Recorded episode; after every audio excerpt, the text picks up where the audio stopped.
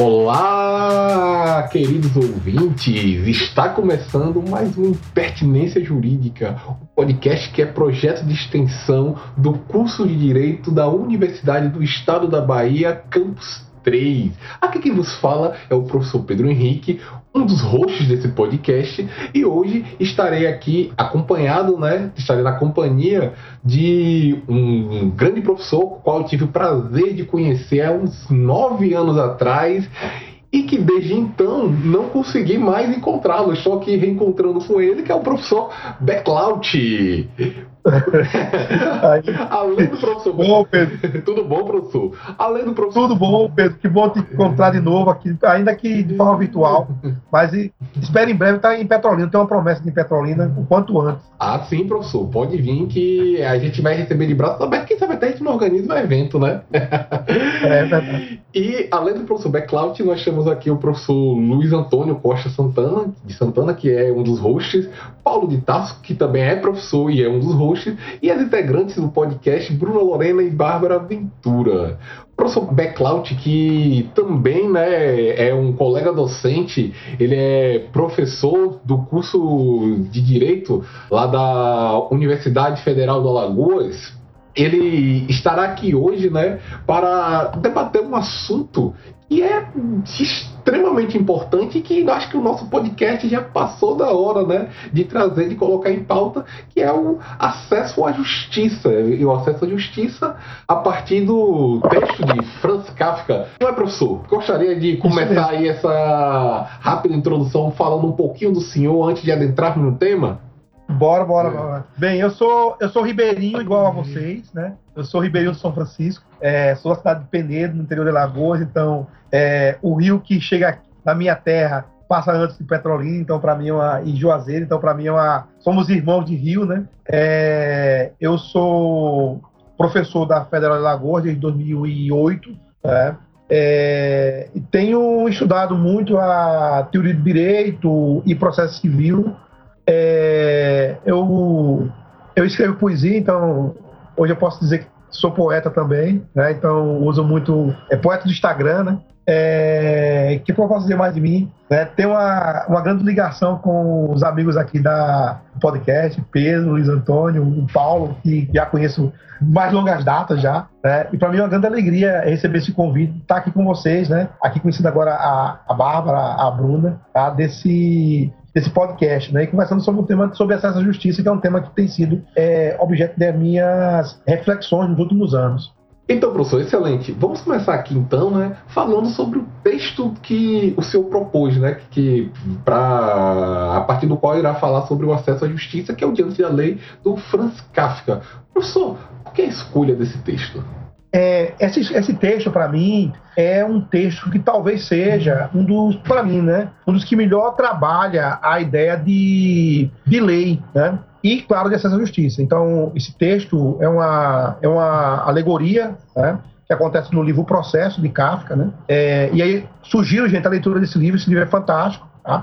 Há, há um filme muito bom que retrata bem esse livro, vale bem, a pena também assisti-lo, né? Mas nesse texto, nesse livro, e é engraçado, veja só, Pedro, quem me apresentou esse texto é, foi um tributarista.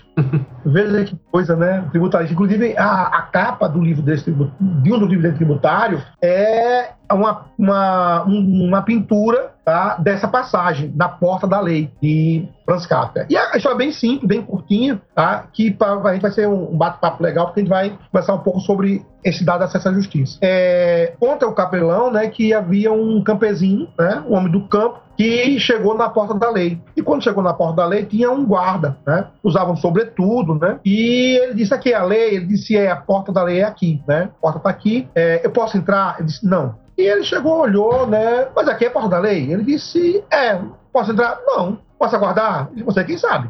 E esse homem ficou um dia e perguntava todo dia se podia entrar. E a resposta era não. Depois de alguns, algumas semanas, ele disse, vem cá, e se eu te enfrentar? Né? Ele disse, olha, se você me enfrentar e conseguir, você é um bem franzino, eu sou forte, e conseguir, depois dessa porta tem uma outra porta que tem um outro guarda mais forte que eu, e na terceira porta é, tem um outro guarda. Se você vencer o segundo, só que esse, esse outro guarda, ele é tão forte, tão forte, que eu nem consigo olhar para ele. Ele disse, então vou ficar aqui aguardando. Você quem sabe. E ele passa a vida inteira na porta da lei. E todos os dias ele perguntava: posso entrar? Ele dizia não. Era tão. E aí ele fica sentado num banquinho. Né? O banquinho pra gente vai ser simbólico, porque é importante ficar sentado num banquinho. Né? O... E ele fica lá sentado num banquinho, fazendo a pergunta diariamente. Só que chega um momento que ele começa a a adoecer, né? E já quase morrendo, né? Se dar com a mão, né? O, o, guarda cansado, né? Já daquela situação de perguntar repetida, ele se fala o que você quer. É, não vai dizer que você quer entrar. Ele disse não, não, não quero entrar não. É, é porque aqui é a porta da lei. Eu passei a vida inteira na porta da lei, tá? Mas eu não vi ninguém, ninguém vir atrás da lei. E ele responde para o, o campesino, né? O, ele diz: é porque a lei foi feita para você e você não pode entrar. O campesino dá um suspiro, morre, o guarda se ergue, abre a porta, entra e fecha a porta. Tá? Esse é o conto do, do, cap, do capelão, né? da porta da lei. Tá? E, e, esse é o grande debate do que a gente vai trabalhar com acesso à justiça. Né? O, a lei que ela é produzida para as pessoas, tá? Só que ela tem um complexo de entraves, né? De, de travas que impedem que as pessoas tenham acesso à lei. Tá? E veja, não adianta dar um banquinho, né? que é justamente uma compensação. Tá? Porque na realidade as pessoas querem ter o acesso à lei que foi feita para ela. Tá? Mas os entraves são esses. E aí o grande debate nosso é começar a entender qual é a discussão sobre acesso à justiça. Tá? Eu tenho uma lei, tá? eu tenho uma legislação, um direito feito para é, uma função simbólica, né? E eu vou usar aqui a expressão função simbólica, é, me valendo da, das lições de Marcelo Neves, que é um professor de Pernambuco, né? Mas hoje titular da Federal, da Universidade de Brasília, né? Titular da Brasília. Ele dá chamada função simbólica, né? É, você diz, tá? Mas é, o dito está encoberto, o dito, que é o que é expressado, tá? Na realidade, acaba sendo o não dito, né? Ou seja, você diz a lei é para todos, tá? É acessível a todos, todos podem chegar à lei, mas quando você chega à lei, você não consegue acessá-la. E é curioso que a e a gente precisa ter uma, um dado interessante com relação a, ao acesso à justiça, é que as pessoas, a, a justiça ela chega para a população é, originariamente é, como uma forma de punição. Né? Por exemplo, para a gente que é é, eu, por exemplo, eu sou mestiço, né? Minha avó é, minha, eu tenho uma, uma avó indígena, né? Minha, meus avós são pretos e a minha mãe é branca, então eu sou preto, mas com traços ainda indígenas, né? Ainda preto, indígena e branco. Cabelo branco não nega, né? A minha origem europeia. Mas veja só que interessante, né? É, o primeiro direito a reconhecer o preto né, como sujeito é o direito penal. Ah, veja que loucura, né? O direito penal vai ser, vai, ele é escravo, ou seja, ele não é sujeito de direito no âmbito da, das leis civis, mas no âmbito penal, quando ele comete um crime, sim, ele é, ele é colocado como sujeito. Tá? Então, qual é a tônica da gente? É que o direito ele é colocado para a gente né, como sendo uma, uma função de medo. Então, a justiça, na realidade, tá, e é muito comum, eu ouço isso no, na, minha, na minha terra natal, mas a, a gente caminhando pelos interiores, tá, até mesmo na, em Maceió, onde eu moro há mais de 30 anos, tá, é, as pessoas mais simples dizem orgulhosas que elas nunca foram na justiça, uma forma de orgulho, né? Assim, olha, eu nunca fui à justiça, né? Eu sou uma pessoa de bem, eu sou uma pessoa boa, eu nunca fui à justiça. Porque ir à justiça era é sinônimo para muita gente de algo que pejorativo, de algo ruim, né? Então, é, desfazer tá, essa, essa feição da justiça como algo é, negativo, tá, é um papel crucial de quem trabalha com direito tá? para a gente que trabalha com direito, né? E talvez uma das justiças que tenha feito um papel muito interessante, né, de aproximar as pessoas, né, a, o, o, grande, o grande público, vai ser a Justiça do Trabalho, que pela primeira vez as pessoas vão à justiça não como réis, elas vão à justiça como autoras. Né? E a justiça do trabalho, ela sempre foi uma justiça muito é, é, desprezada. Né? Nos bancos universitários, ela geralmente é chamada de é, subdireito, né? o direito do trabalho geralmente é chamado como subdireito, né? É, como um direito menosprezado. Né? E ainda hoje você tem ainda resquícios. Né? As pessoas é, olham a justiça do trabalho como uma justiça é, de menor qualidade. Certo? E é engraçado isso, para a gente que trabalha com direito, né, que muita construção hoje do atual processo civil, por exemplo, tá, eles são, embora oriundo do, da experiência da justiça de trabalho, tá? ela é solenemente esquecida. Veja a questão da conciliação, da mediação, que é uma prática é, extremamente utilizada na justiça de trabalho, tá? ela migra para a justiça comum, certo? Mas sem o devido crédito à experiência notável que nós tivemos na justiça do, do, do trabalho, né? E nós tivemos também, e é um ponto que eu acho interessante nesse contexto da acesso à justiça, tá? o papel dos juizados especiais. Se a gente for olhar, ele tem uma relação muito próxima com o próprio direito do trabalho, né? A forma simplificada, né? A maneira mais ágil de você ter um melhor acesso das pessoas à lei. Então nós temos hoje, né, alguns mecanismos, tá, que melhoram tá? uma certa acesso à justiça. E isso é algo interessante para a gente.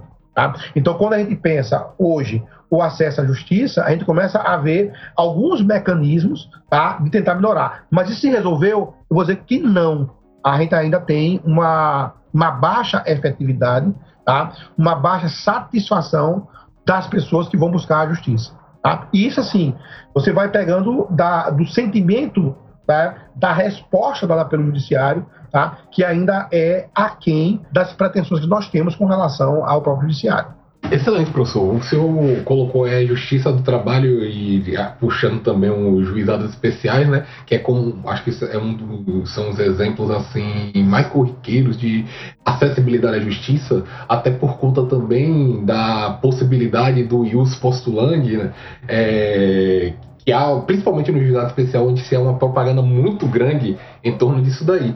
Mas aproveitando justamente esse gancho aí, eu gostaria de é, provocar aqui para o senhor sobre agora o conceito de acesso à justiça em si. Porque a gente fala muito né, em acessibilidade à justiça, a gente vê isso na Constituição, a gente vê é, isso, um, esse princípio sendo invocado por diversas vezes em diversas decisões judiciais, mas é muito importante a gente traçar aqui algumas delimitações conceituais né, sobre o que seria então o acesso à justiça, professor.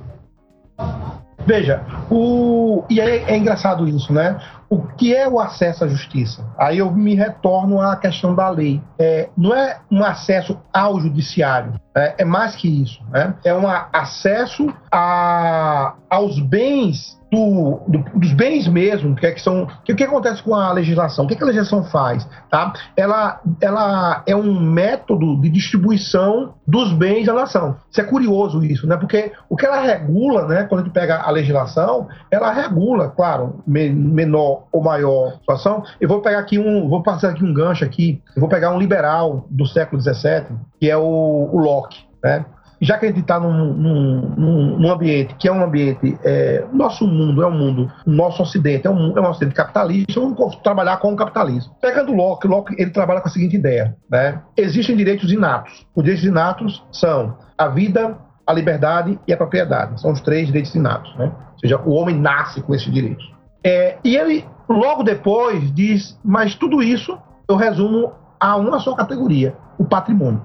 Tá? Então, é interessante notar que é, no pensamento ocidental, né, é, é o pensamento voltado à ideia de patrimonializar. Então, a vida é um patrimônio, tá? a liberdade é um patrimônio e, claro, a propriedade é um patrimônio. Certo?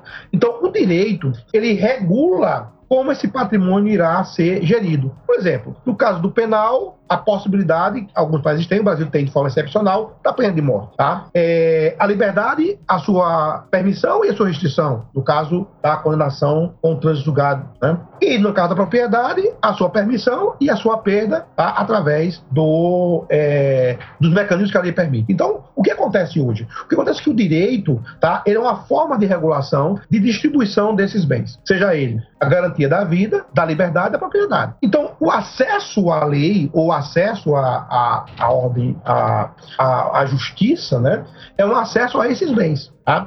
E aí vem o problema. Né? Qual o grande problema? Como esses bens estão distribuídos? É como esses bens estão distribuídos é o nosso grande dilema. Tá? E por que isso? Porque, na realidade, e aí eu vou pegar um outro autor, é, que é o Rousseau, né, que vai dizer que a origem da desigualdade entre os homens aconteceu quando alguém chegou, é, botou uma cerca num pedaço de terra, disse isso é meu, e os outros foram tolos o suficiente para acreditar que isso era verdade. Então, quando a gente vai lidar com acesso à justiça, tá, a gente não está só acesso judiciário. Mas veja, o judiciário ele é um, um órgão importantíssimo para realizar a justiça, principalmente quando a gente chega em 88 e nós tivemos a Constituição Federal que ela foi extremamente, é, ela teve um olhar mais complacente, tá, com a quantidade enorme de, é, de massa de excluídos que nós tivemos durante os nossos quatro, cinco séculos de colonização. Tá? Então, o que acontece hoje? O, a Constituição Federal ela estabelece um acesso à justiça, é um acesso a uma ordem que seja capaz de trazer um certo equilíbrio na forma de acesso aos bens que compõem a nação. Tá? Isso, para mim, é o que vai ser o acesso à justiça. Então, e aí como é que acontece o judiciário? O judiciário ele tem um papel fundamental, por quê?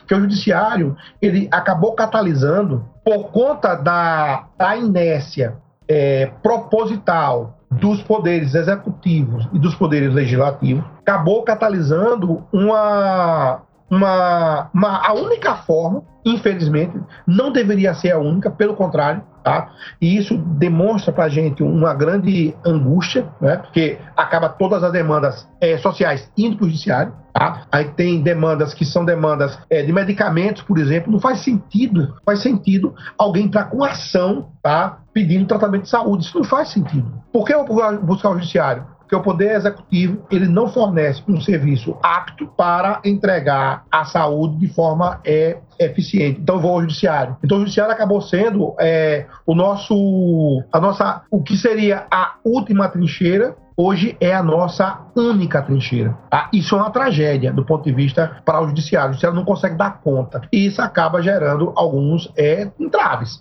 E esses entraves acabam sendo é, formas de é, dificultar, de certa forma, acesso à justiça. Então, a gente tem hoje alguns problemas, né? Mas veja, a, aí eu pensar, Pedro, que a ideia do acesso à justiça tá? É um acesso aos bens. Ou seja, a, o Brasil é um país que tem os seus bens, tem as suas deficiências, claro que tem, tá? Mas a gente não pode ter uma concentração de renda é, tal, tá? Que exclua uma quantidade enorme de pessoas dos chamados, do chamado mínimo. Né? A gente fala do mínimo mesmo. É, eu não quero, eu não quero, é, as pessoas não querem serem todas as milionárias. Não, não é milionária, quer o mínimo para que ela possa ter uma vida digna e desenvolver as suas potencialidades. Ah, se ele quiser ser músico, ele vai ser músico, ele quer ser músico, ele pode ser músico. Ele vai fazer direito, que ele gosta de direito, quer fazer direito. Ou seja, a ideia de possibilitar as chamadas é, potencialidades, isso talvez seja um dos grandes desafios que o Brasil tem que desenvolver.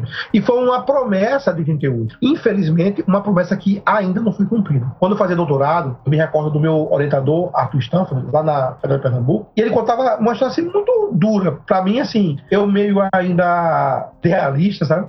Ele dizia bem assim, olha, Beclaut, é, a Constituição Federal não chegou na favela, tá? Então, essa história de falar de democracia na época, né? falar de é, não tem tortura, não chegou lá, essa história não chegou lá. Então, para a grande, grande população, chegou esses, essas conquistas de 88, chegou para a classe média, classe média baixa, mas para a grande maioria da população brasileira, ela não chegou ainda. Então, a gente tem uma, uma um déficit muito grande de como a gente vai é, enfrentar e vencer esse guarda da porta da lei. Tá? Então a gente tem ainda esse desafio. É, professor, essa, é, é, essa questão que o senhor colocou sobre o judiciário, né, que deveria ser a última trincheira, agora é a única trincheira. E as pessoas realmente, é, como bem posto, né, elas vão acabam sempre se socorrendo ao judiciário, indo ao judiciário porque elas precisam dos bens, né, para poder sobreviver. É, o mínimo necessário ali, né? Isso me lembra a frase de Calmon de Passos, né? Quando ele diz, o nosso grande jurista aqui baiano, ele, quando ele diz que o judiciário ele não é um instrumento de revolução. O judiciário não é revolucionário, mas mesmo assim é o que nos acaba nos restando, né? Muitas pessoas é o que resta, infelizmente. Mas é. É, dando continuidade, é, sobre esse nosso tema. O, quando, seu, quando é, a gente leu esse texto na, diante da lei, eu fico me imaginando como seria ele se fosse escrito hoje em dia, né? Se o Kafka escrevesse hoje em dia, se ele colocaria um guarda ou uma tela de computador ali na porta, né? do fórum. E sobre esse tema aí, o professor Paulo de Tasso ele tem algumas observações a fazer.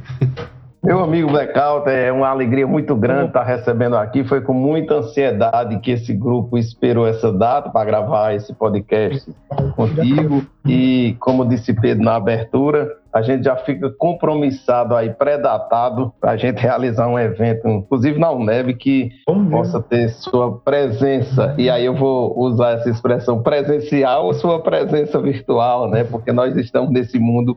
E é dentro dessa, dessa, dessa questão do mundo virtualizado e das soluções que se quer buscar em relação a tudo isso, que sempre é, nós identificamos que quando se fala em mecanismos de acesso à justiça, logo vem à tona a apresentação de ferramentas eletrônicas como facilitador do, por conta de uso de sistemas de justiça, tipo PJE, a implementação de processos eletrônicos, a implementação de facilidades para atos processuais, como os sistemas de audiência, de gravação de audiência, inclusive como a gente está gravando esse podcast aqui num uhum. sistema no ambiente virtual desse. Agora, o que me chama a atenção, Becal, é a questão relacionada à adequação disso tudo a um país que conta com 33,9 milhões de pessoas, segundo o Instituto Locomotivas e dados da, consultoria PwC, que estão desconectadas da internet. 86,6 milhões de pessoas não conseguem se conectar todos os dias, conforme informações do IBGE. Então, é, como se pode enxergar na via judicial eletrônica o caminho para novos meios de acesso e, e não uma forma de novas exclusões? Eu digo isso, inclusive, destaque é, como buscar essa, essa inclusão, por exemplo, quando nós temos 221.869 pessoas, melhor dizendo, aproximadamente, que vivem em condições de rua, ou seja, que não têm acesso sequer ao alimento básico do dia. Então, o discurso do acesso pela via do incremento eletrônico parece desconsiderar tudo isso. E essa pergunta é, tem muito a ver, inclusive, com essa interação minha e sua, porque enquanto é, estudioso do processo que você é e eu curioso do processo que sou, é, nós precisamos, é, de um certo modo, afastar esse cisco do olho que nós temos ao olhar essas ferramentas como uma panaceia do acesso. É, Paulo, mais uma vez, obrigado mais uma vez pelo convite. Para mim é uma, uma honra enorme estar aqui nessa, nesse ambiente virtual. Né? É, eu costumo dizer que o ambiente virtual é um ambiente de telas, né? E as telas têm duas, só permite dois sentidos, né? Que é a, a visão e a audição, né? Ela não permite nem o tato nem o olfato, né? Então ela é extremamente limitada, né? É, e nós temos alguns problemas sérios com relação à questão da tecnologia. É, a tecnologia hoje, né, o processo eletrônico hoje, ele exclui o cego. A pessoa que tem deficiência visual, ela não tem acesso à tecnologia. Tá? Isso é um problema sério, sério, sério, sério. Tá? Dos advogados, por exemplo. Tem uma é, Débora Prates, que é advogada lá no, no, Rio de Janeiro, ela tem deficiência visual, tá? e ela é uma, uma árdua defensora né, das inclusões. Por quê? Porque, na realidade, os sistemas eletrônicos que foram construídos, eles não, não têm acesso, é inacessível ao cego. Ou seja, o, o cego, a pessoa que tem cegueira, né, deficiência visual, tá, ela não consegue acessar, ou seja, ela não consegue trabalhar, ela não tem como trabalhar, certo? E não se dá para ela, e aí a, é, a, ela tentou várias vezes, a opção do processo físico, tá? Só olha, para mim, um mouse, ele é algo inútil. E isso é a realidade, e eu estou pegando apenas a realidade do do advogado, ou seja, o advogado que é excluído. O outro dado que se traz, que eu acho que é fundamental, é que a tecnologia, certo? Ela é sim uma maneira de exclusão. E, assim, exclui mesmo, exclui mesmo, tá? Eu digo a você, é, Paulo, é, exclui até, por exemplo, o postulando. Tá? O postulando, gente, na, no juizado, tá? Ele é extremamente complexo para um leigo. Veja, eu sou serventuário da Justiça Federal, certo? Eu sou assessor da presidência do recursal, certo? Eu não posso advogar. É, e sou professor da Universidade Federal de Alagoas. Né?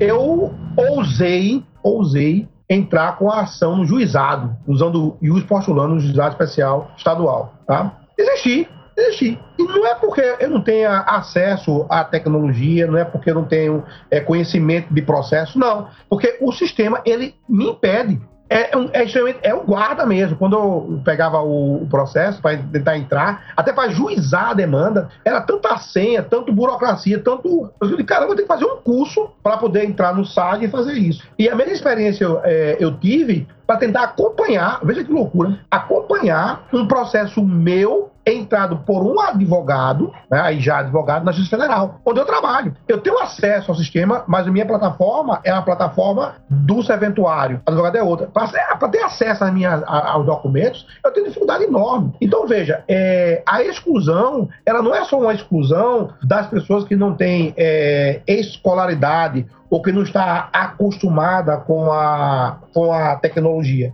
Até pessoas que têm acesso à tecnologia, que conhecem a tecnologia, conhecem o próprio direito, elas não conseguem, elas não têm instrumento para isso. E isso é uma maneira de excluir. Hoje, claro, você vai ter alguns experts, que aí são os advogados que estão habilitados a trabalhar naquela plataforma, tá, para poder trabalhar com o processo. Tá? E isso cria uma, um embaraço muito grande e uma dependência total. Por quê? Porque o indivíduo, o, o, a parte, ela é totalmente alheia do que acontece. Uma coisa é o processo físico, que você ia na vara, tá? pedia para ver o processo e não tava, tinha andamento. No eletrônico, hoje, você tem acesso a peças e se for disponibilizado. Então, hoje, a gente tem é um sistema de travas que, a meu ver, Paulo, ela é proposital. Por quê? Veja, a gente tem um tratado de, de direitos humanos sobre a questão da pessoa com deficiência e você até agora não ter um, um software né, que é, possibilite que a pessoa com deficiência visual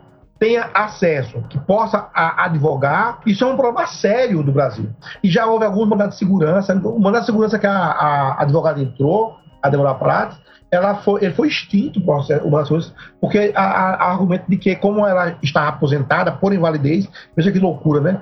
Como ela não consegue acessar o sistema, ela foi aposentada por invalidez, então ela não podia advogar. Tá? Veja que o sistema ele cria travas de tal forma que ela teve que entrar com a segurança com um colega, porque ela não podia advogar, porque ela estava aposentada por invalidez. Veja que a que ponto você chega, ela não podia assinar a petição e extinguiu-se o processo dela. Então, ela conta a história dela, e eu conto a história dela aqui, como uma forma de deixar muito claro, né? A questão da, da tecnologia, tá? É claro, ela traz avanços, trouxe avanços, é, mas para uma, uma, um percentual é, da sociedade que já tinha acesso. Veja que loucura, né? A tecnologia Tá? Isso aí vale, cara, pesquisa, mas aqui é uma, apenas uma, uma, uma observação minha. Mas o que, pare, que me parece tá, é que a tecnologia permitiu é, velocidade, agilidade para quem já tinha acesso à justiça. Tá? Ou seja, ela não incluiu essa massa de pessoas que elas estão sim excluídas e elas não vão conseguir ser incluídas. E veja que interessante, né? É, a tecnologia ela tem outro problema muito sério, né? Eu sempre costumo dizer, gente, olha, quando a gente pega a tecnologia, a, a ideia de tecnologia, né, e a própria forma como está sendo feito a, o processo de aquisição, tá, é uma, uma forma muito curiosa. Eu vou explicar o porquê. É, o ano passado, um querido amigo lá da Unicinos é, me chamou para dar uma palestra sobre é, algoritmo. Né? Eu disse: olha, a minha abordagem, eu não, eu, não, eu não sou da tecnologia, sou do direito. Eu disse: não, mas eu queria que você fizesse uma abordagem teórica sobre o algoritmo, como é que você vê o algoritmo. Beleza. Uma aula, foram duas horas de aula. Tá? E eu disse: olha, é, a primeira coisa que eu tenho que falar com vocês é que esse projeto do, de usar é, a tecnologia né, é, não é um projeto novo, é um projeto de 3.500 anos, tá? Mais ou menos. 3.000, é, 2.500 anos, 3.000 anos. Isso remonta, gente, a, ao projeto de mundo dos pitagóricos. Os pitagóricos eles tinham a ideia de que a realidade era numérica, era número. E, claro, fizeram muitos avanços. Por exemplo, as notas musicais, as desenvolvimentos musicais, foi feito disso. Você pegou e transformou, né, é, mostrou, né, fez escala musical, mostrou que a música era número, né? E assim, é, é bem massa. Tá? E esse projeto é um projeto que vem sendo alentado às escondidas, né? Assim, no subterfúgio e até que chegou. Né? É, tem, uma, tem uma frase do Nietzsche que eu acho assim, é de uma precisão, é curta e precisa. Né? Ele diz o seguinte: que para os pitagóricos, o futuro é uma equação. Né? Isso o Nietzsche falando no século XIX, começo do século XX. Né? Quando chegar hoje, a gente está hoje dentro da tecnologia, que é uma tecnologia que é extremamente é, excludente, tá? e ela tem um papel importantíssimo. Né? Ou seja, tudo vira um algoritmo ou tudo chega no, no, sistema como cálculo. E, claro, como o futuro é equação, as equações têm uma, uma característica, né? Elas são igual a zero, né? Ou seja, ela sempre repete o anterior, né? Ou seja, é sempre uma repetição, né? Com o anterior. Ou seja, eu tenho uma, um fechamento para mudança sério, sério, sério. Tá? Isso vai criar problemas, por quê? Porque é, quem atua como advogado, quem atua como juiz, por exemplo, vai estar tá tendo, a, ao passar do tempo, uma dificuldade enorme tá, de vencer o algoritmo. Eu estou fazendo pós-doc com o Fred Dier lá na, na UFBA, né? E numa das aulas dele, ele contou: olha, eu não. Quando eu entro com recurso extraordinário, eu não entro com recurso extraordinário para que o ministro leia, não. Eu quero passar pelo algoritmo. Na realidade, eu entro com recurso extraordinário pensando no algoritmo, como é que ele ele, ele age com é, as palavras-chave para poder conseguir é, ultrapassar a barreira do algoritmo. Tá? Então, veja a, a quantidade de barreira. Né? Não é só Veja, não é só a barreira de eu não tenho acesso à tecnologia, porque eu sou miserável. E a gente tem uma, uma leva enorme de brasileiros que não têm acesso. Você vai ter uma quantidade enorme de pessoas que acessam a internet, mesmo assim elas não conseguem é, chegar à justiça. E eu digo mais, Paulo, o grande problema nosso é quem está contando com, com a gente, tá? A, gente, a, a, visão do mundo da gente é muito nossa, né? Mas quando eu precisei valer da tecnologia para acessar o judiciário, eu tive um guarda. Eu tive um guarda. Tá? Não foi aquela da. Foi massa, eu já conheci. Pô, eu sou professor de processo há, 20, há quase 30 anos, né? 25 anos sou professor de processo, tá? Conheço processo pra caramba. Eu trabalho com processo eletrônico, então pra mim vai ser barba, coisa nenhuma. E, e isso é desesperador, tá? Quando você percebe que é, a gente que tem acesso à tecnologia, tem acesso ao conhecimento, e mesmo assim eu tenho barreiras, tá? Para as demais pessoas que é das outras áreas, aí a situação fica é, inacessível. Então, a, o acesso à justiça hoje, ela está extremamente fragilizada com o aumento da tecnologia. Eu, eu sempre pergunto, né, se a, a tecnologia tecnologia ela, ela foi feita para o jurisdicionado ou para o judiciário diminuir o estoque. E parece-me que o caminho tem sido esse, né? É para o judiciário diminuir estoque. Porque o estoque de processo judiciário é um problema que está no judiciário, mas é um problema que é anterior ao judiciário. Se eu tenho muitos processos no judiciário, o problema não é o judiciário. O problema é os outros poderes que não estão agindo para fazer uma correta ou melhor, vou colocar a palavra melhor que fica mais interessante, melhor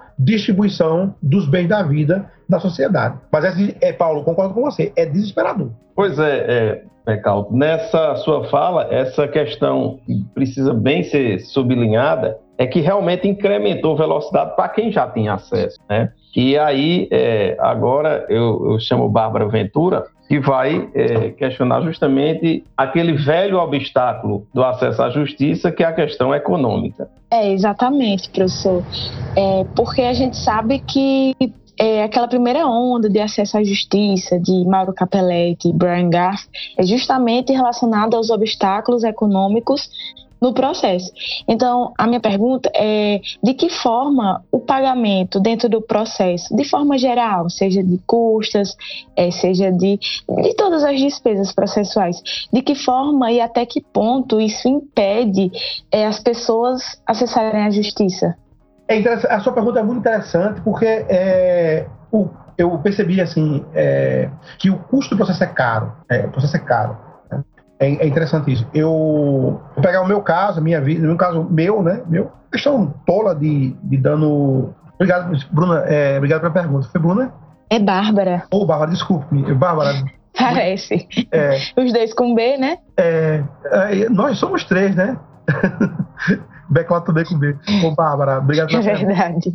É, veja só que interessante. É, eu, eu entrei com a ação na justiça, questão de dando é, um pagamento, foi um pagamento que eu fiz em um boleto que foi hackeado, né? Aí eu fiz o pagamento, o valor era de dois mil reais, aí foi hackeado, entrei ação na justiça, pedi dano moral, tá? ou seja, uma causa que cinco mil reais. É, eu ganhei, eu ganhei. Tá? A parte recorreu, a parte recorreu no juizado. Tá? Ela pagou a parte 900 reais para recorrer. Eu parei assim, caramba, é, é muito alto. Tá? Eu, eu olhando aquela história, né? Mas não foi que eu paguei. Não, não fui eu, mas assim, veja, é, a parte contrária tá, pagou 900 reais para entrar com recurso, nominado, recurso inominado no juizado, aqui em Alagoas. É muito alto isso, tá? Por quê? Porque você, é, é claro, o juizado, ele é ele, ele, é ainda ele é gratuito, né? Há projeto de lei para é, verificar a questão de, de, de pagar só, só para o hipossuficiente pagar, né? É não pagar, ser gratuito só o suficiente. Tá? Mas quando abre o recurso, é 900 reais. Aí você para e olha, esse caramba, tá alto.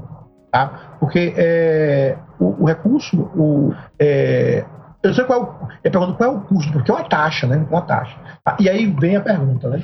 É, quando a gente fala dos juizados ou a própria Justiça do Trabalho, a gente tem uma questão interessante que é a gratuidade. E veja qual é o problema. Quando você quis é, barrar, barrar é, o número de demandas do X-Trabalho, o que, você fez? É, é, gratuito, mas se perder, você paga as custas e paga honorários. As ações trabalhistas, no caso, a reclamação trabalhista, elas caíram de forma vertiginosa. E por que caíram? Caíram por uma razão muito simples. Tá? O indivíduo tem um crédito, tá? ele ficou com medo de entrar com a ação. Então, algumas, algumas é, questões de periculosidade, de demandar a perícia, passaram a ter medo. Tá? E veja que interessante, é, é Bárbara. É, a maneira que eu tenho tá, de diminuir tá, é, o acesso à litigiosidade, tá? Não é alterando o direito material, é alterando o direito processual. Então, eu uso o processo para impedir ou dificultar o acesso à justiça. Então, veja, é, a gratuidade, ela é sim uma forma importantíssima de você é, criar mecanismos para que você tenha um amplo acesso à justiça. Mas aí veja só qual é o problema. O grande problema é que essa questão do acesso à justiça, ela não pode ser, tá? e aí, claro, é, a gente tem um, uma, uma culpa muito grande da cúpula do judiciário, porque da cúpula judiciária, não do primeiro grau, nem da turma recursal, tá? Porque elas têm é uma, uma, uma, uma visão extremamente tacanha de reparação de dano. Aliás, o Brasil tem um problema sério, tá? Veja que interessante. É, imaginemos que eu tenha uma, um prejuízo, um prejuízo de 100 mil reais. Eu vou contratar um advogado para entrar com a ação na justiça, tá? O advogado não me cobrar os honorários dele corretamente. Tá? Tem direito a isso, certo? Eu vou e pago os honorários do advogado, certo? Vamos colocar para fechar a conta 10% do valor. Então, me cobra 10 mil para estar passando de 100 mil reais. Eu paguei 10 mil reais para ele, certo? Tem as custas, vamos lá, vamos colocar mil reais nas custas, vamos lá, já, já se foi 11 mil reais que eu desembolsei, tá? Entrei com ação na justiça, tá? É, ganhei. Depois de alguns anos eu ganhei, mas ganhei 100%. 100% eu ganhei. É, Condenou-se o advogado honorários locatícios, 10, é, da parte contrária 10%, da parte, aliás, condenou-se a parte contrária 10% do valor da condenação. Então o advogado vai, dele, vai, meu advogado vai receber os 10, mais 10 mil reais dele. Nessa historinha, eu vou ser de volta as custas de mil reais, mas o dinheiro que eu paguei para o meu advogado, eu não vou ter de volta. Então, no melhor dos mundos, no melhor dos mundos, se eu entrar com ação na justiça, eu já entro perdendo. Então, olha, eu tenho 100 mil reais, mas eu sei, se eu ganhar, ganhar mesmo, eu vou receber o equivalente a 90 mil reais. Tá?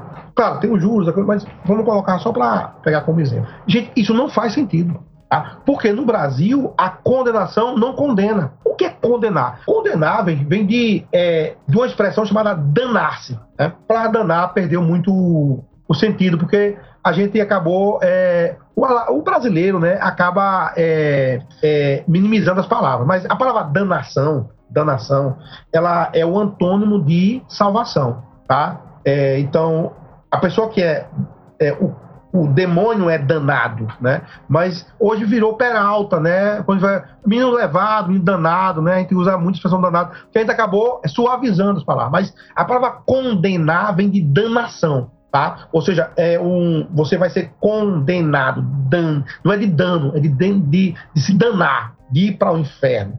Tá? Não faz sentido você ter um, uma, um prejuízo de mil, de 100 mil e receber 90 mil.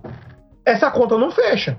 Não é condenação, é prêmio. Mas, mas o, o sujeito pagou 100 mil, pagou, mas para mim eu não recebi. Isso que eu tô, por que eu tô falando sobre isso? Porque um dos problemas do judiciário brasileiro, tá? e aí eu não falo da primeira instância, a primeira instância acabou se moldando, porque é, é que as condenações por dano moral ela acabou sendo módicas. Não são condenações, são prêmios. Então o que acontece? No cálculo matemático, no cálculo é, econômico das empresas, das grandes empresas, o que, que faz? É melhor você descumprir.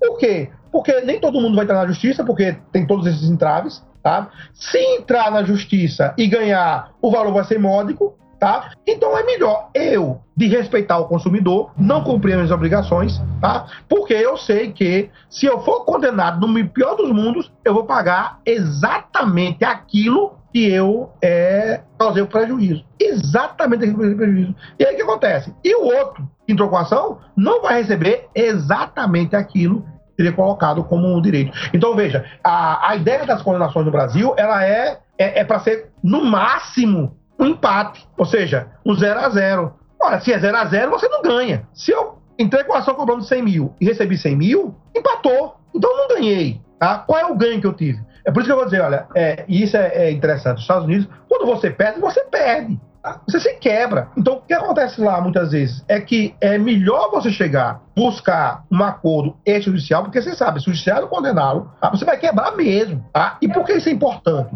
Porque isso gera tá? uma necessidade das pessoas é, temerem Tá? Gente, o temor não é o temor não é ter medo. Né? Aqui eu vou usar a, a, minha formação católica. Né? Temor é ter maior amor. Né? Temor é ter maior amor. Né? Temor de Deus é ter maior amor. Né? Então é você ter maior amor à justiça. No momento que você não tem nenhum respeito pela justiça, então realmente, olha, quanto é que eu vou pagar pelo prejuízo. E isso, é, Bárbara, é um problema sério no judiciário e é um problema estrutural. Tá? De que, de que eu sei que é, eu vou entrar na justiça, tá certo? A justiça, ela gratuita ou paga, vai me dar, mas eu tenho outro problema mais sério. É que eu sei que eu não vou receber aquilo. Então, muitas vezes, Bárbara, as pessoas não vão ao judiciário porque ah, o valor é de mil reais. Eu vou perder muito tempo, tá certo? É, se tiver um dano moral, é, vai ser um dano moral é, de 500 reais e o meu tempo não comporta isso. Tá? Isso é um desestímulo. Isso, para mim, é um guarda na porta. É um guarda na porta. Tá? O judiciário. E veja, isso não é culpa da primeira instância, não é.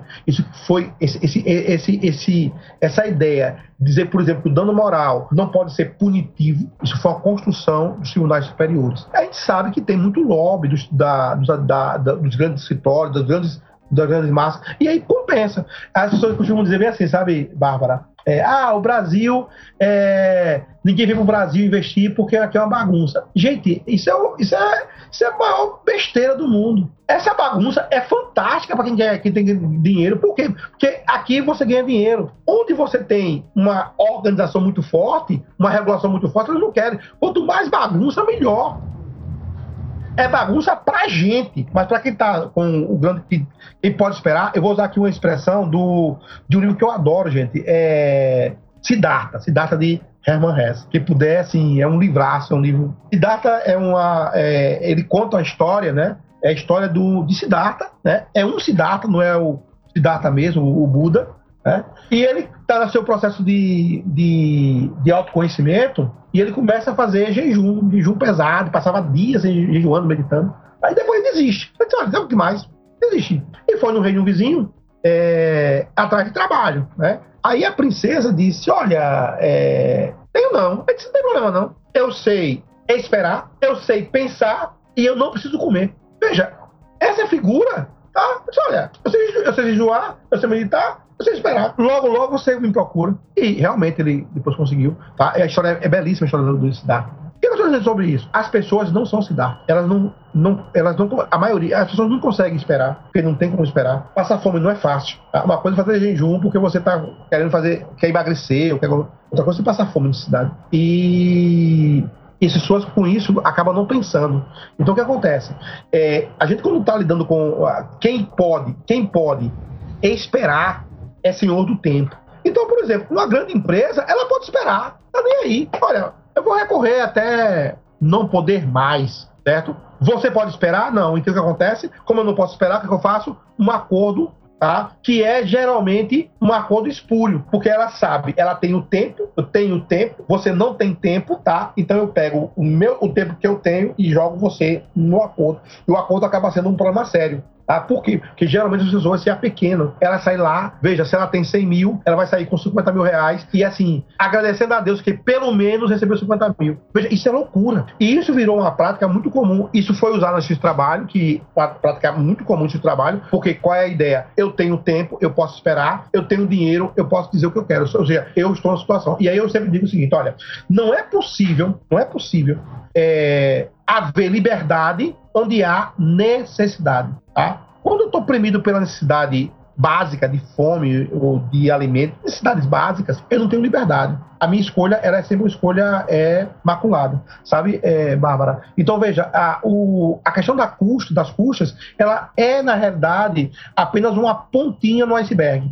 Tá? Porque, veja só, a abolição das custas nos juizados tá, não resolveu o problema do acesso à justiça. Infelizmente. Então, é, o que o Cabral estava falando lá atrás tá, fazia sentido, mas quando você percebe tá, que eu tenho uma engrenagem maior funcionando, em que eu posso chegar e é, resolver os problemas via tribunais superiores, e é isso que acontece, e hoje com essa vinculação que a gente tem hoje no Brasil, ela é trágica, porque ela, ela impede que o juiz primeiro grau sejam capazes de. É, e veja, é o juiz primeiro grau que conhece o fato, não é o juiz do Tribunal Superior. Aliás, o Tribunal Superior nem conhece fato, né? Nem conhece fato. Então, quem conhece o fato, a singularidade do fato, é o juiz de primeiro grau. Ah, é ele que está muito mais, é ele que é o mais habilitado para decidir. E isso acontece de forma muito nítida. E aí nós temos esse problema, sabe, Bárbara? Que é justamente a gente dizer, olha, cursos judiciais é o problema? Vou dizer para você hoje, olha, as cursos judiciais, ela é um problema, ela é um entrave, mas ele não é, não é a grande trave. A grande trave, na realidade, é a maneira como o judiciário tem tratado os dilemas das pessoas. Por quê?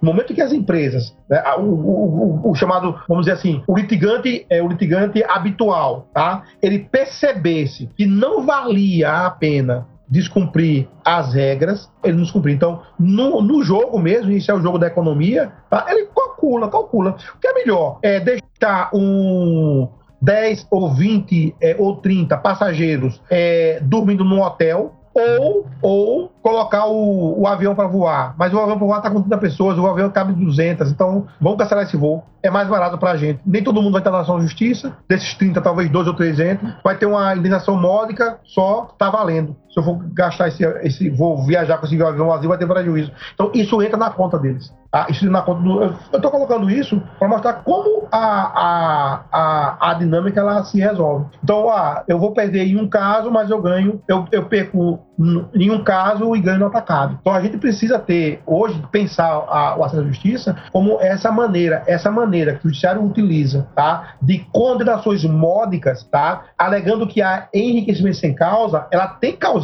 enriquecimento sem causa não do litigante, no caso da pessoa que está indo ao juízo, mas do grande litigante. O grande litigante, ele enriquece de forma ilícita usando o sistema através da chamada ideia de situação, é, da situação concreta. Ah, fulano ganhou 100 mil reais. Não, não é possível. Tá? O dano moral de 100 mil reais é uma questão tão tola como essa. A pergunta é, se ele fizer isso uma vez, duas vezes, três vezes, eu garanto que dificilmente eu vou ter é, essa situação se repetindo tão constantemente. Eles vão pensar duas vezes. Caramba. E mais, tá? se a pessoa sabe que se entrar na justiça vai ter um ganho X, tá? Ela vai ficar muito mais animada em entrar na justiça porque ela sabe que vai ter uma resposta. Se ela diz, ah, cara, eu vou entrar na justiça pra quê? Vou perder meu tempo, vou ganhar uma ninharia, então não vale a pena. E aí eu acabo, eu acabo colocando o bom e velho guardinha na porta da lei. Por Sim, isso que é assim.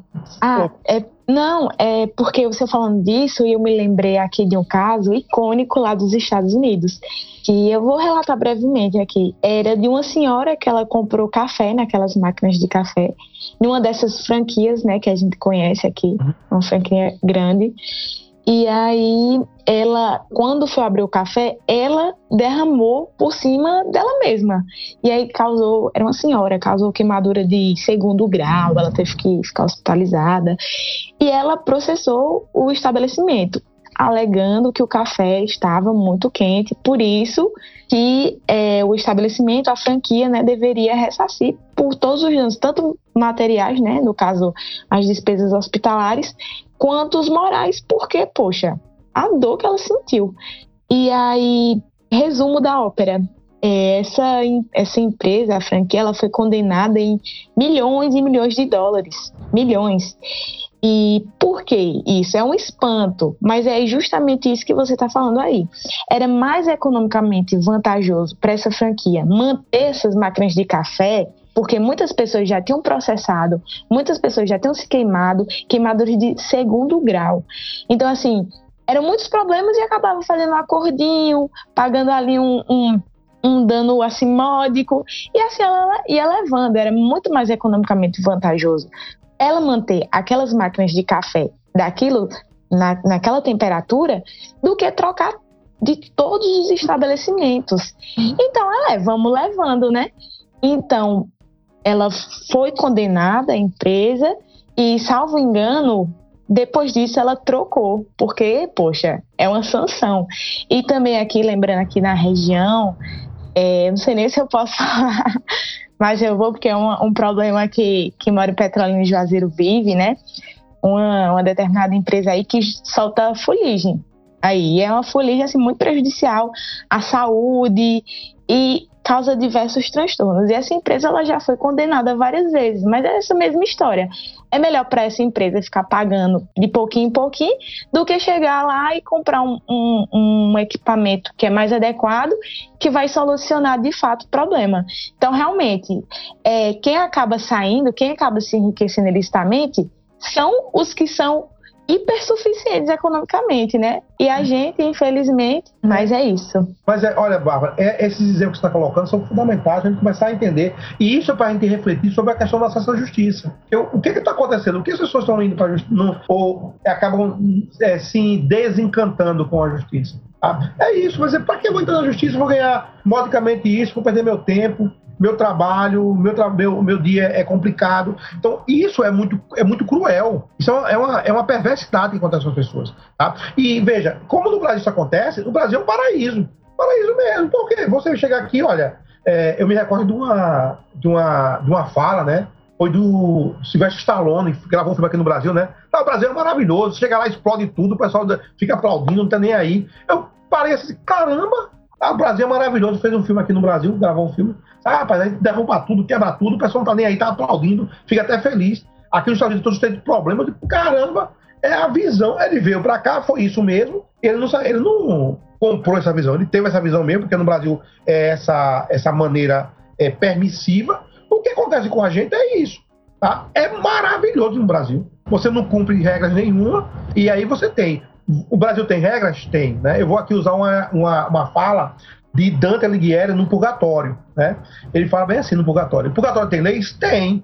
Só que não tem ninguém que as faça cumprir. Quando eu li isso, eu comecei a rir, né? Eu disse, caramba, é o Brasil, ó. O Brasil é um purgatório, né? Um quase inferno, né? Tá? A diferença do purgatório para o inferno é, é, mínima, né? Então no purgatório tem essa fala do Dante Alighieri, né? Na, na Divina Comédia Humana, né? O, a obra clássica dele. Aí na, na parte do purgatório tem essa fala. E ele tá certo quando ele fala do purgatório. Eu digo, Brasil, Brasil é isso mesmo. Tá? Então qual é o Brasil? O Brasil é uma, é uma bagunça pra gente que tá sofrendo, é. Pra quem tá, tem o, o grande capital, pra gente é, é maravilhoso. Tá? E essa prática é muito utilizada, é, é utilizada, por exemplo, para que pagar direito trabalhista? Para quê? Eu sei depois eu vou fazer um acordo.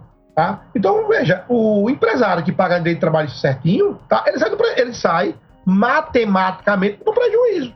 Tá? Eu tenho uma empresa, não pago direito trabalhista, outro paga direitinho, beleza, ótimo. Vai acontecer, eu vou ter um custo maior, vou. O que não, o que não paga é, vai ter um custo menor, vai ter maior lucratividade, vai me superar quando o empregado sai na justiça, ele faz um acordo e cai no lucro. O que acontece isso? É, compensa. Economicamente compensa. Então, na verdade, é, nós temos no Brasil um estímulo, tá? Um estímulo de é, proteção de quem tem melhor condições, tá? E isso para a gente é um problema sério, porque isso impacta, né? Impacta bastante. Então, por isso a gente tem uma justiça de trabalho tão avolumada ainda temos, né? Ainda temos, Tá? Por quê? Porque você tem uma quantidade enorme de empresários que sabe vale a pena não cumprir a legislação trabalhista.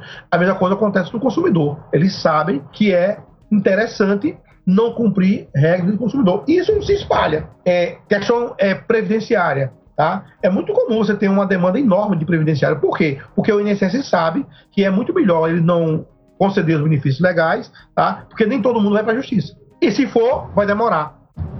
Tá? E aí é aquela coisa do Siddhartha, né? Olha, eu posso esperar, eu sei pensar e eu não sinto fome. Só que você não, sabe, não pode esperar, sente fome e, infelizmente, até sabe pensar, mas a necessidade é premente. E, e por isso que a gente tem que trazer essas reflexões para a gente compreender essa dinâmica. O problema do acesso à justiça é um problema é, multifacetário. É, e por ser multifacetário, a gente tem que ter um, sair da caixa. Sair da caixa e começar a olhar essas facetas que acabam sendo travas enormes com relação a, a a melhor distribuição dos bens da nação para todo mundo, né? Isso mesmo, professor. E para dar continuidade a esse assunto, eu vou aqui chamar o professor Luiz Antônio, que ele tem uns questionamentos também a fazer. Professor, Opa, Luiz. resta claro que o guarda, metaforicamente, sofreu uma mutação para incorporar uma barreira algorítmica. O algoritmo pode ser justo? O algoritmo é engraçado. A pergunta é excelente, Luiz. Obrigado pela pergunta. É, eu participei de uma banca sobre essa questão do, do algoritmo, do algoritmo. E na defesa, o, o Afonso, menino brilhante, inclusive, é, por sinal, né? Ele diz, olha, professor, é, o algoritmo ele tem uma, uma coisa que a gente não tem. Ele lê tudo. O algoritmo lê tudo. Né? Aí eu perguntei para ele, e se eu colocar uma piada, uma ironia? Vai ler. É, o algoritmo ele, ele trabalha com dados. Né? Então ele não lê ele não lê peças, ele lê dados. Ele na verdade ele absorve dados. Né? Por absorver dados, absorver dados, tá? ele acaba é, valendo-se, valendo-se, tá? dos dados colhidos pelas partes e dos dados colhidos pelos tribunais sobre aquela matéria. E aí, qual é o problema da, do, do ser justo? Quando você está lendo quando você está analisando o caso, eu vou dar aqui um exemplo interessante aqui para a gente tentar entender isso. Até usei isso ontem, na minha aula no mestrado. É, todo mundo conhece, não conhece, vou contar a história rapidinho. Né? A gente percebeu que eu gosto de contar a história, né? É, tem uma história bíblica conhecida por muita gente, mas nem todo mundo conhece, é a história de Salomão. Salomão, ele é considerado como o grande rei sábio né, da, da Bíblia. E a situação dele, ele se torna sábio, ele é considerado sábio por conta da situação específica. Duas mulheres, cada uma tinha um filho, é, e ao acordar, apenas uma criança apareceu viva. A outra morreu durante a noite. E aí se estabeleceu uma disputa entre as duas mulheres. A, uma dizia que o filho que estava com ela, que estava vivo, era dela, e a discussão estava colocada. Levaram isso para Salomão. A Salomão resolveu o conflito. Salomão, tá? depois de ouvir um, ouvir outro, né? as duas chorando, cada uma dizendo que o filho era dela, tá? Salomão tem a seguinte ideia: tá? já que não chegou a um acordo, eu vou cortar a criança ao meio, entregar um pedaço para uma e um pedaço para outra. E aí, uma delas começou a dizer: não, justo, justíssimo, tá? pode cortar. E a outra entrou em desespero e disse: não, não quero. Eu prefiro que você entregue a criança inteira para ela, tá? do que vê-lo morto. Né? Então Salomão disse: bem, a mulher que estava, é, foi capaz de se é, dispor, né, de, de renunciar à criança, tá, para deixar inteira com a outra, essa é a mãe, tá? E aí entregou a criança para aquela mulher que não queria a criança a partir do meio. E isso tornou Salomão um rei sábio, e na Bíblia está colocado isso. Agora imagine, duas semanas depois, chegam duas mulheres com o mesmo problema. Eu duvido que alguma mulher ao sair a proposta de Salomão, usando o, a estratégia anterior, olha, vou cortar ao meio, tá? Eu duvido que alguma das mulheres vai dizer, não, eu quero meu pedaço maior. Vai ser um, um jogo de empurra, não entregue para ela, entregue para ela, entregue para ela. Por que eu tô falando sobre isso? É porque a solução, tá? Que foi catalogada e considerada talvez perfeita para um caso, tá? Às vezes para uma situação idêntica não, porque não é idêntica, mas quase idêntica, não serve. Tá? E qual é o problema do algoritmo? Né? É que o algoritmo, ele vai, a, a, tendência dele, é um dos problemas, é lidar com essa identidade naquilo que não é idêntico. Tá? Eu costumo dizer, fazer a diferença de identidade e igualdade. O que é identidade? Identidade, para mim, é uma relação minha. Idêntico, eu só sou a mim mesmo. Tá? Então, igualdade não é identidade, porque toda igualdade pressupõe diferença. Então, por exemplo, um quilo de feijão não é igual a um quilo de farinha. Ela é apenas igual na massa. Mas dizer que um quilo de farinha e um quilo de feijão é a mesma coisa, não é. Assim como um quilo de areia e um quilo de ouro. Toda igualdade, ela pressupõe diferenças. Tá? Por isso que não é igualdade não é identidade. E a justiça não trabalha com identidade, ela trabalha com igualdade. O algoritmo trabalha com identidades. Veja o problema. Tá? Veja o problema. Tá? Então, qual é a solução? Cortar a criança ao meio. Se deu certo, não tem que cortar certo nos outros. E aí, qual é o nosso problema? O nosso problema é que, quando eu lido com o algoritmo, tá? eu estou lidando com essa, essa peculiaridade. Ou seja, ela não tem a capacidade de perceber as peculiaridades dos casos que aparentemente são muito próximos, eu vou chamar de quase idênticos, mas idênticos não são. Porque cada caso é um caso. Parece uma, uma tolice, né? Cada caso é um caso. E a gente tem um problema, Luiz Antônio, é, já, já, tá? do chamado viés algoritmo. Tem um trabalho muito legal do Dierle, Dierle Nunes, tá? meu amigo lá de, lá de da Federal de Minas Gerais e da PUC de Minas Gerais, Dierle. O Dierle, ele fala sobre viés algoritmo. Qual é a questão do viés algoritmo? Ele pega um caso, um caso que aconteceu nos Estados Unidos, é o caso Compass, né? que o algoritmo começou é usado para a questão de estabelecer é, prisões para delitos, né? E fizeram uma pesquisa e na pesquisa diz, olha, e é crimes tolos, é besteira, tolice, tá? Pena lá em cima. E crimes mais graves, pena lá embaixo. Quando foram olhar as pessoas, encontraram o, o fator etnia, né? Os pretos, os hispânicos, para crimes tolos, pena lá em cima, e os outros pena lá embaixo. E aí começaram a fazer a crítica, olha, o, o algoritmo está enviesado. Tá? Aí o programador disse, não, jeito nenhum. Programa não é algoritmo. Programa são as decisões. E veja o que acontece. O algoritmo pega as decisões, tá? E o algoritmo sempre tem uma, uma relação com o passado, porque ele, é, a, o algoritmo ele é retrospectivo, claro. Tá? Por que Porque ele não. É, e até agora não tem, né? Talvez amanhã tenha, né? É, gente, a ideia do amanhã é uma coisa nossa. O futuro é uma invenção humana. E é tão invenção humana, né?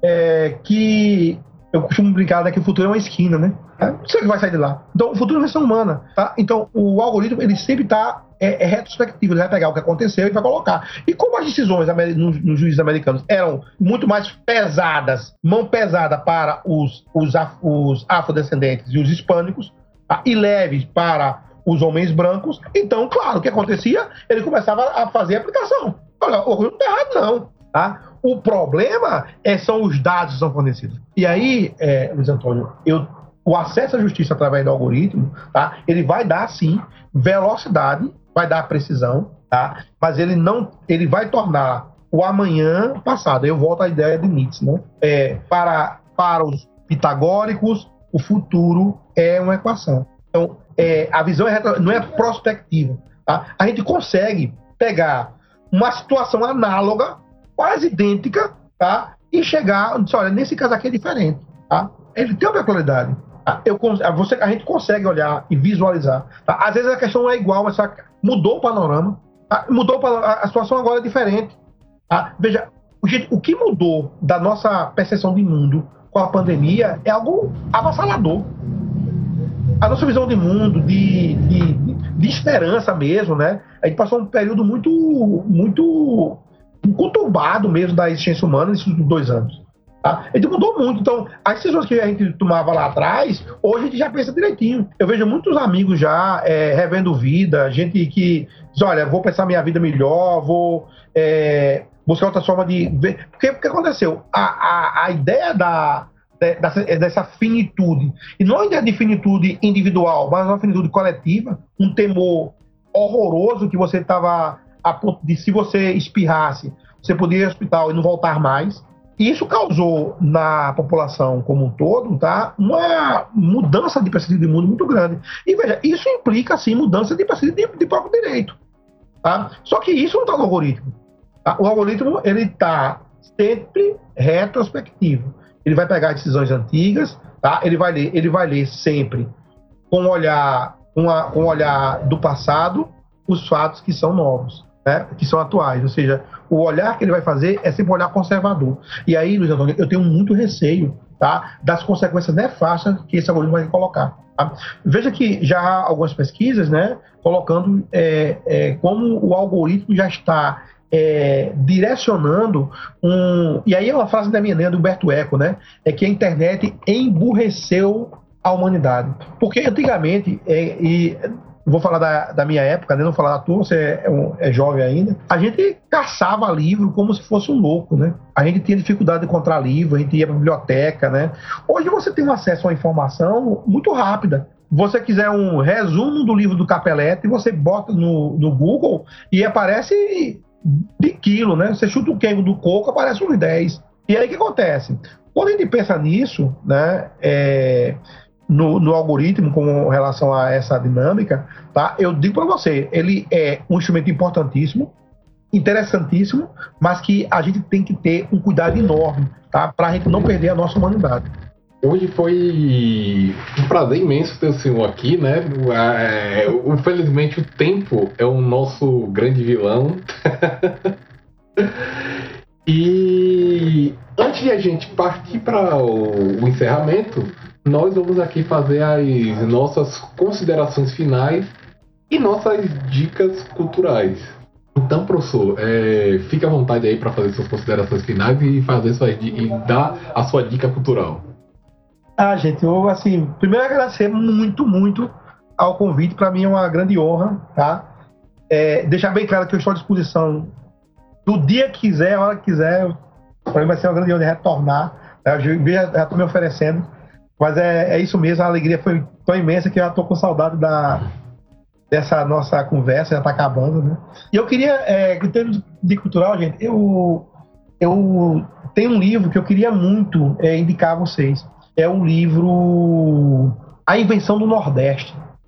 É, a Invenção do Nordeste, gente, é um livro é, de Albuquerque Júnior. Esse livro é de um autor, salvo engano, paraibano, é, radicado, é professor, se engano, do, lá no, na Universidade Federal do Rio Grande do Norte. E ele traz um dado interessantíssimo que é a chamada Invenção do Nordeste. E por que eu estou falando sobre ele? Porque nesses últimos anos, nesses últimos anos, a gente tem sido bastante. É, tem visto muita conversa no Nordeste. Né? E eu, particularmente, eu concordo com, com Albuquerque, né? É que quando a pessoa fala, você é nordestino, assim, não, eu sou alagoano e fica no Nordeste. Alagoas são várias, assim como Pernambuco são vários. É, Bahia são várias, tá? O Ceará são vários, tá? E eu costumo dizer isso, é, isso é importante para a gente colocar. Né?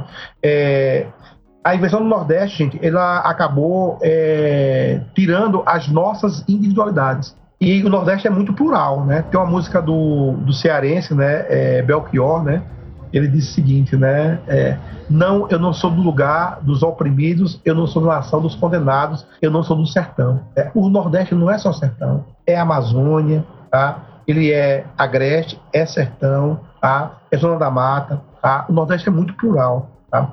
E a invenção do Nordeste, né, ela acabou sendo algo que acabou é, nos limitando muito. Tá? Não existe o sudestino. Né? O, o paulistano é paulistano, o capixaba é capixaba, o mineiro é mineiro, tá? Então, o Nordeste não existe, né? O Nordeste é uma região, e no dia do Nordeste eu digo eu sou alagoano, tá? Com muito orgulho, tá? Eu sou do sul de Alagoas, e esse livro é um livro, para mim, foi um, um marco divisor de águas, né? Para mim, para compreender essa ideia de que essa construção do Nordeste, ela acabou sendo uma forma de nos limitar.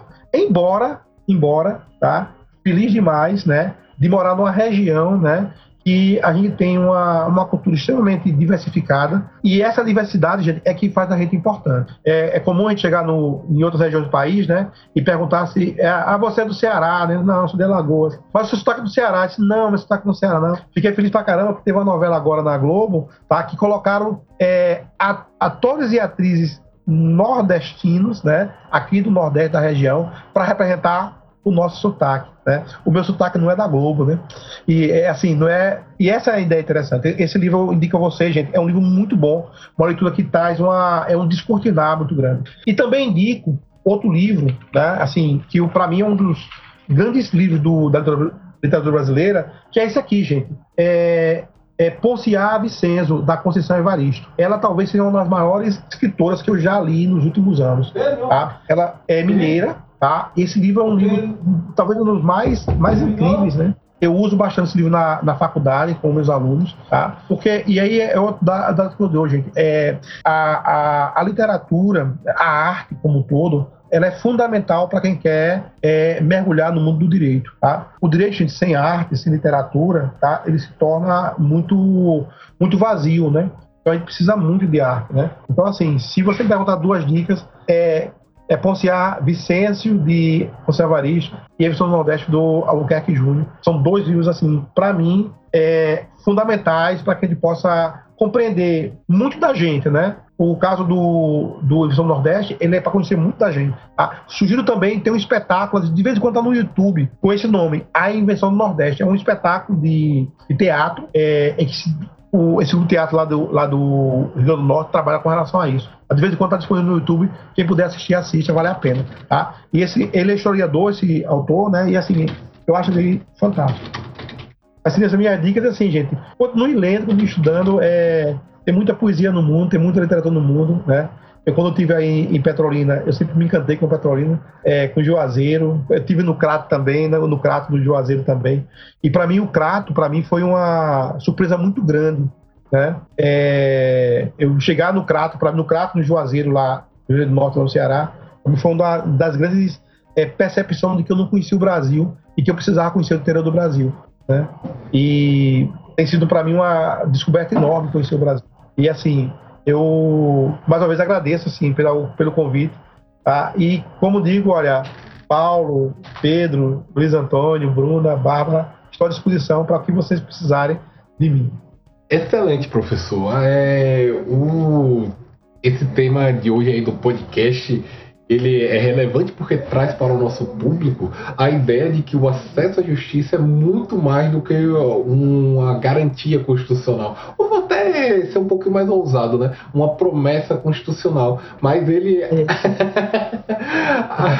acaba o, o, verdadeiro acesso à justiça, na realidade, ele é um conjunto de fatores materiais e precisam ser levados em consideração para a verificação né, de como é possível um cidadão ele ter acesso a esse instrumento de, como o senhor bem colocou no início, né, de divisão dos bens. E muito obrigado, professor. Eu vou deixar aqui com minha dica cultural. É, o filme A Troca, é um filme que logo no, logo, logo no início, quando o senhor estava falando sobre. começou a falar do texto da Diante da Lei, esse filme ele me veio à cabeça porque, apesar de ele não falar do acesso à justiça, mas ele fala do entrave, né, pelo menos assim, a justiça não, não, não justiça no sentido de judiciário, né? Mas ele fala do entrave que uma mãe tem, é baseado em fatos reais esse filme não sei se vocês conhecem, é, esqueci agora o nome do caso, mas foi um caso que ocorreu lá nos Estados Unidos de crianças desaparecidas. Uma mãe tem seu filho desaparecido, ela vai socorrer a polícia, né, o sistema de segurança pública, e a pressão é tão grande que ele, a polícia acaba forjando, né, um outro filho para essa mulher. Pega uma criança qualquer e dizem que é o filho dela. E essa mulher, ela passa a travar uma luta, né? para tentar demonstrar que a polícia não está investigando, que ela não é o filho dela, e há uma resistência muito grande do sistema, né, sempre rechaçando. Quanto mais ela o procura para resolver o problema, mais ele vai rechar, mais o sistema vai rechaçando. O filme se chama A Troca, é protagonizado por Angelina Angelina Jolie. É, é um filme já antigo, acho que é de 2006, alguma coisa, alguma, alguma coisa assim. Mas enfim, essa aí fica a minha dica cultural. Vou passar aí agora para meus colegas. Paulinho, suas considerações, sua dica também. Bom, dizer que é, Backout sempre supera as expectativas. Então, para mim não é surpresa, porque já o ouvi em outras oportunidades e eu já vinha com essa é, hiper expectativa e novamente superado. Becaldo, muito obrigado. É, o projeto Impertinência hoje teve um encontro extraordinário, desses que vai ficar marcado aí no nosso calendário de atividades. Bom, minha dica cultural, como o tempo já está um tanto quanto estourado, é, ouvindo as palavras de Becaldo sobre a questão relacionada à pergunta do professor Luiz Antônio, do algoritmo, eu me lembrei daquele livro que já citei aqui em outras oportunidades, já sugeri aqui do professor Luiz Greco, Poder de Julgar Sem Responsabilidade de Julgador, é a impossibilidade jurídica do juiz robô, mas aí, é, como eu já fiz essa indicação de dica cultural, eu vou então a uma, uma, tentativa de aplicação prática daquilo que o professor Luiz Greco disse que o, ju, o juiz robô não tem empatia. É o filme Quanto Vale, onde se quer criar um padrão matemático para estabelecer é, quanto deve ser o valor da indenização daquelas vítimas do 11 de setembro. E é interessante o quanto isso se, é, é, se inicia dentro daquilo que Beckhout colocou de um padrão bem pitagórico e, e, de uma fórmula matemática. E com o tempo, o advogado vai percebendo que sem empatia, eu não vou dar mais spoiler sobre o filme, é impossível que as pessoas queiram receber aquele valor que está sendo pro, proposto lá por um fundo de indenização. Beckhout, meu amigo, um grande abraço, muito obrigado e vamos sim cobrar sua presença aqui de novo. Fica de logo é você convidado para um, uma sessão especial do nosso podcast, que é o chamado Café Impertinência. Depois a gente trata de. É... Bárbara. E como minha dica cultural, estou lendo agora. É Olhos de Cão Azul, do Gabriel Garcia Marques. É uma coletânea assim, de vários contos, é, trazendo ali o cotidiano latino, com aquele realismo mágico característico deste autor, né? Então essa é minha dica cultural. Mais uma vez, muito obrigada. Esteja feito, esteja, está feito o próximo convite, né? Obrigado, obrigado, obrigado. E professor Luiz Antônio? Professor, foi um prazer imenso nesse sábado pela manhã ouvi-lo sobre temas tão importantes. Eu, eu, sinceramente, eu acho que o senhor devia e os convites já estão sendo feitos, né? Participar mais da, do nosso projeto. A minha dica cultural é o filme Argentina 1985. Muito bem, então, gente. Mais uma vez, obrigado pela sua presença, professor. Vamos encerrando aqui mais um podcast Impertinência Jurídica. E, caros ouvintes, até a próxima e muito obrigado pela atenção de todos vocês. Até mais.